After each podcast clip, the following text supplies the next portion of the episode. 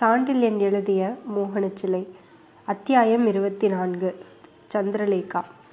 தஞ்சையை அடுத்திருந்த சந்திரலேகா என்ற முத்தரையர் தலைநகரை பெரிய நகரம் என்று கூற முடியாவிட்டாலும் அது ஒரு இரும்பு பாசறை என்று சொல்லும்படியாக முத்தரையர் அமைத்திருந்ததால் அந்த ஊருக்குள் புகுவதோ வெளியே உயிருடன் வருவதோ நடக்கத்தகாத காரியமாயிருந்தது. அந்த ஊரை சுற்றிலும் பெரிய கோட்டை கொத்தளங்கள் இல்லாவிட்டாலும் களப்பிர வீரர்கள் ஆயுதபாணிகளாக இரவும் பகலும் உலாவி வந்ததாலும் அந்த நகருக்குள் யாரும் யாராவது மீது சந்தேகம் ஏற்பட்டால் விசாரணையின்றி அவரை கொன்றுவிட வீரர்களுக்கே அதிகாரம் இருந்ததாலும் நகரை பாதுகாத்த காவலரும் நல்ல உயரம் பருமனாக ராட்சசர்கள் போல் இருந்ததாலும் அந்நகரின் பக்கம் மற்ற ஊர் மக்கள் எட்டி பார்க்கும் வழக்கமில்லாதது இருந்தது. அதற்காக அந்த நகரத்திற்குள் யாருமே வரக்கூடாதென்ற கட்டாயம் எதையும் வைக்கவில்லை முத்திரையர்கள். சூரியோதயத்திலிருந்து சூரிய அஸ்தமனம் வரை யார் வேண்டுமானாலும் அந்த ஊரின் வெளிவாயிலாக அமைந்திருந்த இரண்டு பெரிய ஸ்தூபிகள் பக்கத்தில் இருந்த படை வீட்டில் வசித்து வந்த காவலர் தலைவன் உத்தரவு பெற்று உள்ளே வரலாம் என்ற விதி ஏற்படுத்தியிருந்தார்கள். சந்திரலேகா நகரத்தில் பொதுமக்கள் என்று யாரும் கிடையாததாகையால் அங்கிருந்த படைத்தளத்திற்கு வேண்டிய உணவுப் பொருள்கள் அனைத்தும் பக்கத்தில் இருந்த தஞ்சை பெருநகரிலிருந்தே வந்து கொண்டிருந்தன. ஆகையால் விடியற்காலையில் சந்திரலேகாவில் புகும் தயிர்காரிகளும் அங்கிருந்த பலசரக்கு கிடங்குகளை திறக்க வரும் வணிகர்களும் அங்கிருந்த பலசரக்கு கிடங்குகளை திறக்க வரும் வணிகர்களும் அங்கிருந்த ஒரே கோவிலுக்கு பூஜை செய்ய வரும் பூசாரிகளும் முத்தரையர் அரண்மனை பெண்களுக்கு மலர் கொண்டு வரும் பூக்காரிகளும் வினோத கும்பலாய் காட்சியளித்தனர். சூரியன் கிழக்கே உதித்ததும் உட்புக அனுமதி இருந்ததாலும் சீக்கிரம் வேலையை முடித்து கொண்டு திரும்பும் எண்ணம் வருபவர்கள் மனதில் தீவிரமாக குடிக்கொண்டிருந்ததால் தஞ்சையிலிருந்து வருபவர்கள் விடியற்காலையிலேயே வந்து சந்திரலேகாவின் இரு ஸ்தூபிகளுக்கு முன்பாக தங்கியிருந்து காவலர் தலைவன் வந்த அனுமதி கொடுத்ததும் ஊருக்குள்ளே விரையலாயினர். இப்படி சர்வ கெடுப்படியாயிருந்ததால இருந்து உட கெடுப்படியாயிருந்த சந்திரலேகாவின் நிமிடப்படி சகல அலுவல்களும் நடந்து வந்தன. சூரியோதயமான அடுத்த பத்து வினாடிகளுக்குள் கோவில் மணி பெரிதாக அடிக்கும். அதைத் தொடர்ந்து அந்த நகர மத்தியிலிருந்த அரண்மனை கதவுகள் பெரும் சத்தத்துடன் திறக்கப்படும்.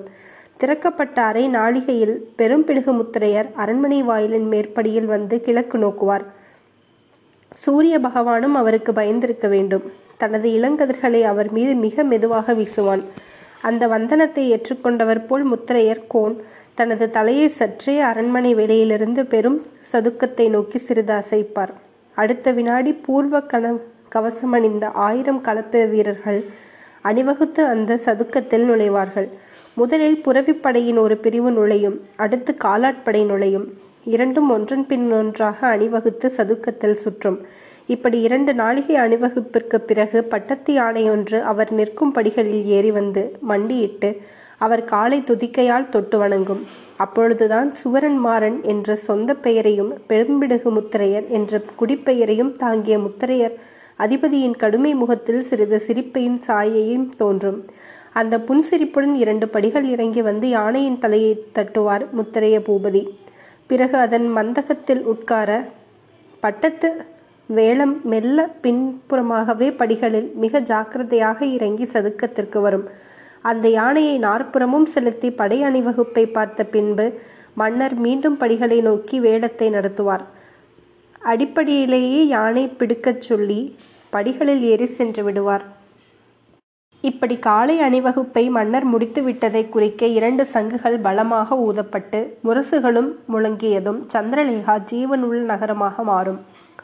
உணவுப் பொருள் கிடங்குகளிலிருந்து படை படை வீரர்கள் விடுதிகளுக்கு உணவை எடுத்து போவோரும் பூவை விற்க தெருக்களில் நடக்கும் பெண்மணிகளும் ஆங்காங்கு நடமாடும் காவல் வீரர்களுமாக சேர்ந்து எழுப்பும் பலவித ஒளிகளால் சாதாரண ஊராக அந்த தலைநகர் மாறும். இப்படி பகல் முடிந்ததும் சூரியஸ்தமன சமயத்தில் மீண்டும் சங்குகளும் முரசுகளும் ஆர்ப்பரிக்க செந்தலை சந்திரலேகா வந்த தஞ்சைவாசிகள் வேகமாக தங்கள் இல்லம் திரும்புவார்கள். இருள் மூண்டதும் காவல் வீரர்கள் ஒளிகளும் படைப்புறவிகளின் நடமாட்டம் அளிக்கும் ஓசைகளும் தவிர வேறு எந்த சத்தமும் சந்திரலேகாவில் இருக்காது. என்றாவது ஒரு நாள் முத்திரையர் வெளியூர்களை வேட்டையாடி கிளப்பும் போது திடீரென ஆயிரம் புறவிகள் பாய்ந்து வெளியே செல்லும் இரவு நேரத்தில். அப்பொழுதுதான் பெருத்த ஓசை சந்திரலேகாவில் கேட்கும். மற்றபடி சந்திரலேகா மயான அமைதியை கொண்ட மௌன நகரமாகவே விளங்கி வந்தது. அப்படியே மீறி சத்தம் ஏதாவது கேட்டால் அவை வெளியிலிருந்து கொணரப்படும் பெண்கள் அலறலாயிருக்கும் அல்லது குடிவெறியில் வீரர் போடும் கூச்சலாயிருக்கும். இந்த கூச்சல் பெரும்பிடுகு முத்திரையர் காலத்தில் பெரிதும் அடங்கியிருந்ததாலும் அவன் மகன் மாறன் பரமேஸ்வரன் பெரியவனானதும் மீண்டும் அடிக்கடி தலை காட்டலாயிற்று மூர்க்கனாயிருந்ததாலும் மகாவீரரும் அச்சமற்றவனுமான பெரும்பிடுகு முத்திரையனுக்கு மகன் மாறனின் போக்கு பெரும் தலைவலியாயிருந்தது. அதன் விளைவாக மகனை எத்தனையோ முறை அடக்க முயன்ற பெரும்பிடுகர் தோல்வியே அடைந்தார். மகனுக்கு சற்றும் சுற்றும் முற்றும் எழும் எதிரிகளை அறியும் சிந்தனா சக்தி இல்லாததைக் கண்டு பெரும் மனோவியாதிக்குள்ளாயினார். களப்பிரர் சந்ததிகளான முத்தரையர் ஆட்சி நாலா பக்கத்திலும் ஒடுக்கப்படுவதையும் பல்லவ பாண்டவ சோழ சேர பழம் ஓங்குவதையும் பெரும்பிடுகர் கவனிக்கவே செய்தார். அடுத்து வரும் பேராபத்தை பற்றிய பல முறை மகனிடம் சுட்டிக்காட்டியும் மகன் எதையும் காதில் வாங்காததால் பெரும் மனோவேதனைக்குட்பட்ட முத்திரைய பூபதியின் உடல்நிலையும் பாதிக்கப்பட்டது. அவர் வயது எழுபதை தாண்டியிருந்தது. மகனும் நடுவயதை தாண்டியிருந்தான். இருப்பினும் பெண்ணும் குடியும் கொள்ளையுமாகவே பெரிதென அவன் கருதி வந்ததையும் நாட்டை வலுப்படுத்துவதில் சிறிதும் சிந்தனை இல்லாததையும் அவர் எண்ணி மனம் உடைந்திருந்தார் கருவூரில் மாரவேல் காலமான நாளுக்கு இரண்டு நாட்களுக்கு பிறகு பெரும்பெடுகரும் நோய்வாய்ப்பட்டு பஞ்சனையில் படுத்திருந்தார். பஞ்சனையும் சோழ நாட்டிலிருந்து கொள்ளையடித்து வந்த உயர் பஞ்சனை என்றாலும் சிந்தையில் இருந்த வியாகுலத்தால் அவருக்கு அந்த பஞ்சனை கூட சுகத்தை அளிக்கவில்லை. இரவு முற்றி நீண்ட நேரமாகியும் மகன் வராது போகவே சினத்துடன் சிறிது உரிமைய முத்தரைய பூபதியை அணுகிய பணிப்பெண் அருந்த மருந்து தேவையா? என்று வினவினாள். பெரும்பிடுகு முத்தரையர் ராட்சச கண்கள் பணிப்பெண்களை நோக்கி உருண்டன ஒருமுறை. மது கொண்டு வா என்று உதடுகள் சொற்கள் சொற்களை உதிர்த்தன. மருத்துவர் கூடாதென்று சொல்லியிருக்கிறார் என்றாள் பணிப்பெண் முத்தரையர் நகைத்தார் மெல்ல. நாளைக்கு அவரை கொன்று விடுகிறேன் என்றார். பணிப்பெண் அவர் அசுர சிரிப்பை அலட்சியம் செய்தால் உங்கள் நல்லதற்குத்தான் சொல்லியிருக்கிறார் என்றால் கண்டிப்பாக. பெரும்பிடகு முத்திரையர் பெரிதாக நகைத்தான் அத்தனை நோயிலும். இதுவரை என்னை யாரும் அடக்கியதில்லை. நீதான் நடக்குகிறாய் என்று கூறிவிட்டு மெல்ல எழுந்திருந்து பஞ்சனையை விட்டு இறங்கினார். அதற்கு மேல் அவனை தடுப்பதில் பயனில்லை என்று நினைத்த பணிப்பெண் விடுவிடுவென்று அடுத்த அறை சென்று மதுவை கொண்டு வந்தாள். அவள் கொடுத்த தங்க பாத்திரத்தில் இருந்த மதுவை கடகடவென்று குடித்த முத்திரையன் பஞ்சனை மீது உட்கார்ந்து அவளை நோக்கினான் சிவந்த பெருவிழிகளால். மாறன் எங்கே என்று வினவினார். தெரியாது.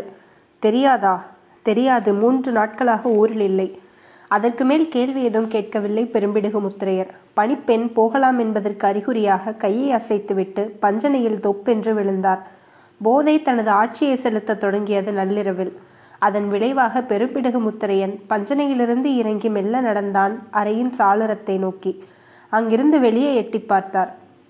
எங்கும் கோரமான அமைதி குடிக்கொண்டிருந்தது பிறகு அரைக்கதவை திறந்து கொண்டு அடுத்த தாழ்வரையில் நுழைந்து நெடுக நடந்தார்.